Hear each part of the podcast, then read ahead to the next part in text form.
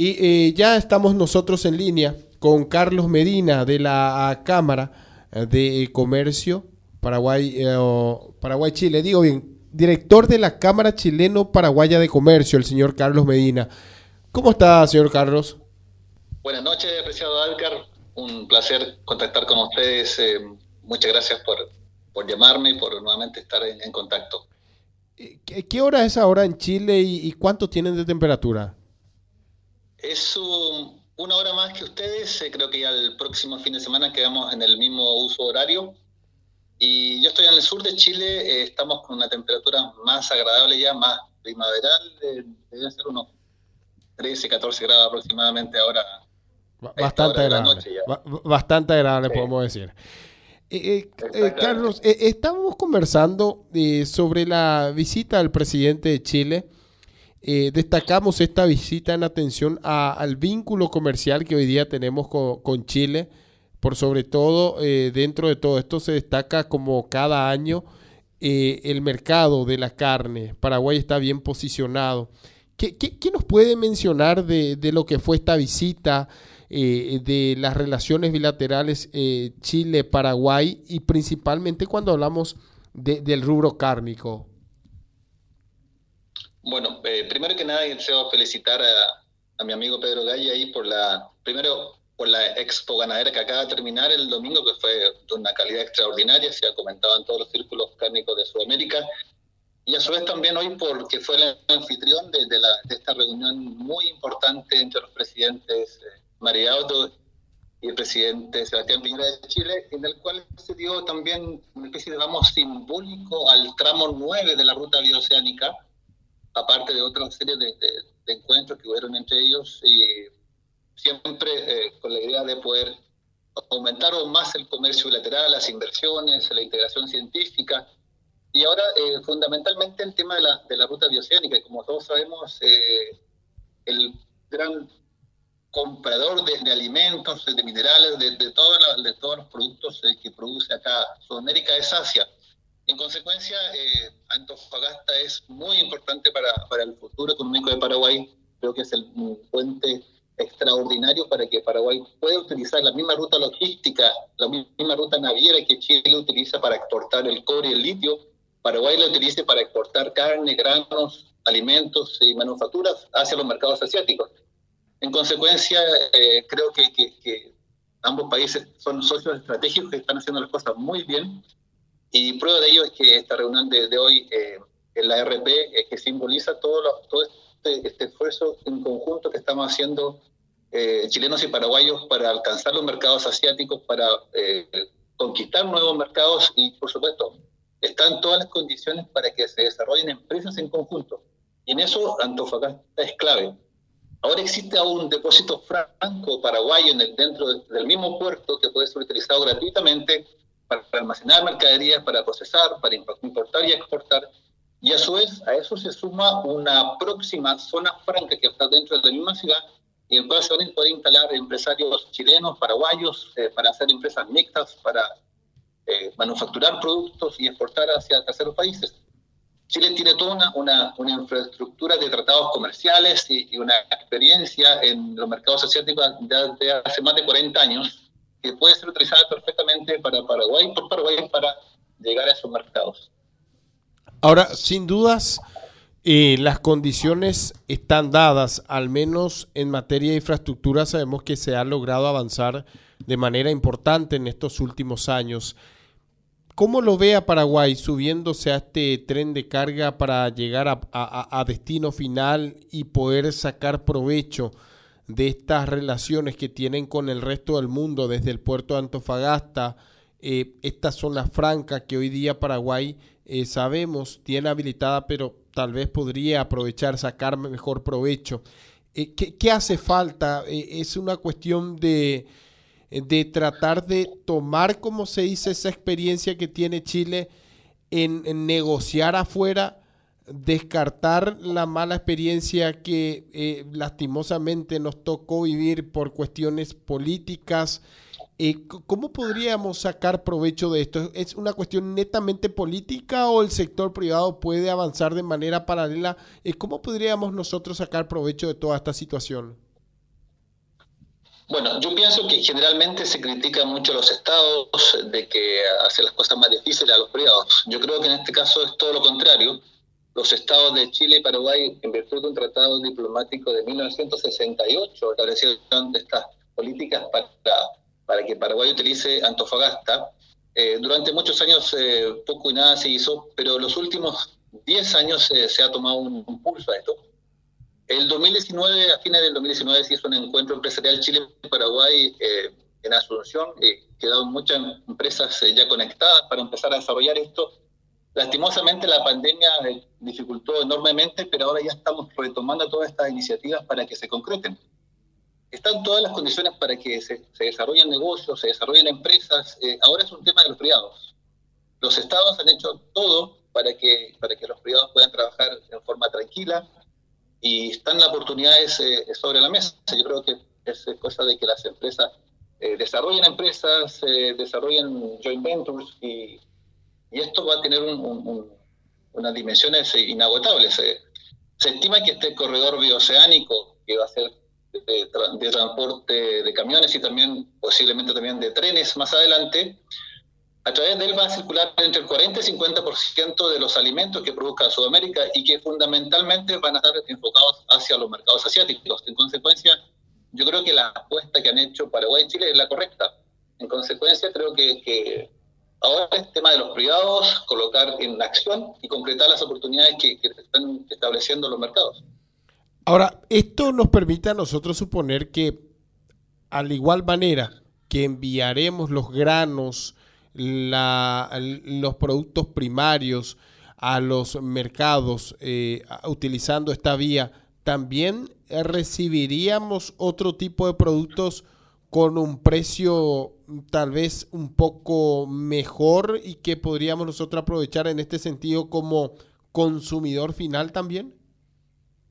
Sí, por supuesto. Eh, Antofagasta no solo es, puede ser utilizado por Paraguay como un puerto de exportación, también como puerto de importación. En consecuencia, también se, se abren oportunidades comerciales para las empresas importadoras. Y, en eso no, no, hay ningún inconveniente. Entonces, yo creo que a, a, propósito de que se ha comentado mucho en los últimos meses de, de lo que se ha encarecido y dificultado la, todo lo que son los costos logísticos por la pandemia, estaba leyendo ayer en el diario Mercurio de Chile que eh, los costos, por ejemplo, entre Shanghái y Rotterdam en Europa se han encarecido 500%. Entonces, eh, tenemos que aprovechar esa logística naviera extraordinaria que tiene Antofagasta, que exporta eh, fundamentalmente a, la cuenca del Pacífico lo que es cobre, litio y otros minerales. Esos mismos barcos perfectamente pueden llevar los productos paraguayos. Entonces, ahí hacemos una, una, una, una sociedad estratégica entre Chile y Paraguay para que exportemos los chilenos, lo que somos eh, principales productores mundiales, cobre y litio, y ustedes que son grandes productores y muy competitivos productores de alimentos. Entonces, en esta alianza de, alianza de ganar-ganar, eh, creo que están dadas las condiciones para que, sin lugar a dudas, podamos, eh, chilenos y paraguayos, eh, llegar a Asia de forma más competitiva. Ahora, eh, eh, esta visita del presidente de Chile, eh, sin duda, es una muestra y a nosotros nos permite interpretar también cómo están las relaciones comerciales. Eh, eh, hablaba que eh, esto también es parte de un plan que vienen gestando hace un buen tiempo con miras hacia un mismo objetivo que es convertirnos en países productores de alimentos para el mundo y por sobre todo potenciar esto a través de alianzas. Sí, efectivamente. Las economías de Chile y Paraguay son una de las más compatible del mundo. Eh, nosotros producimos cosas que ustedes no producen y en consecuencia eh, la alianza acá es perfecta. O sea, Chile, por ejemplo, aparte de, lo, de los minerales que todos conocemos, es un país muy importante en la producción de frutas, eh, de vinos, de salmones. el año pasado Chile exportó cerca de 6 mil millones de dólares en, en salmones. Entonces, Chile produce productos que Paraguay no produce, entonces nosotros podemos salir a, a, a competir, a ganar mercados eh, con una oferta exportable en conjunto. Entonces, productos chilenos y productos paraguayos que, que, pueden entrar a mercados similares y podemos utilizar la misma infraestructura logística naviera en este caso para llegar a esos mercados. En consecuencia, todo, todo es para, para poder eh, conseguir nuevos mercados y eso al final se traduce en la creación de riqueza y en la creación de empleo, que en el fondo lo que están todos los gobiernos en esta post-pandemia. Ahora, eh, si hablamos en el caso específico del mercado de la carne, eh, ¿cómo, ¿cómo, se cerraría este, este año luego de un escenario bastante complicado que afectó a los principales mercados del mundo? Eh, sabemos que Paraguay está muy bien posicionado en Chile. Eh, ¿Cómo cerraríamos en, en, el mercado de Chile con la presencia de la proteína roja nacional? Yo creo que eh, son cifras extraordinariamente positivas. ha aumentado el consumo de carne de forma muy importante. Ahora Chile ya está prácticamente en desconfinamiento total, ya están volviendo a trabajar en forma casi normal, diríamos lo que son restaurantes, hoteles, que es el segmento donde yo pienso que, que, ahora tiene que avanzar más la carne paraguaya gracias a su calidad genética, a sus precios competitivos. Tiene que entrar en ese segmento de, de, hoteles y restaurantes porque tiene calidad genética, tiene un precio competitivo y puede perfectamente competir en lo que son restaurantes y hoteles con, con, los competidores que hay acá en el mercado chileno, que es la carne argentina, la carne chilena, la carne estadounidense, la carne uruguaya. En consecuencia, creo que eh, el siguiente paso es poder seguir aumentando la participación en ese segmento eh, de hoteles y restaurantes. Creo que ahí hay un trabajo que se está haciendo muy bien por parte de la Cámara Paraguaya de la Carne y también por la Asociación Rural del Paraguay, que han venido trabajando una campaña de concientización dentro del mercado chileno para, para que dejar ese, ese sentimiento que había anteriormente de, la carne paraguaya, que era una, carne genérica, parecía al, tema que, asociaba el consumidor chileno a la carne brasilera. Eh, el, el, consumidor, el consumidor chileno hoy día eh, puede diferenciar a la, cuando va a buscar, digamos, algún tipo de corte específico, puede, digamos, optar por una carne o, hay alguna etiqueta que identifique que es eh, un producto eh, que es procedencia de Paraguay, el, eh, digamos el consumidor final está, digamos, buscando esta diferenciación? Sí, eso es una, un, punto muy positivo que, ha ocurrido en los últimos dos años.